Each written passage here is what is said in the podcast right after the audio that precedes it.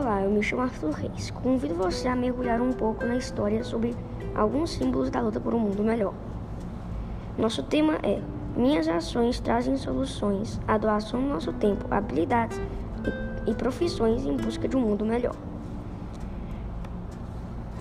Começarei falando sobre a Declaração Universal dos Direitos Humanos.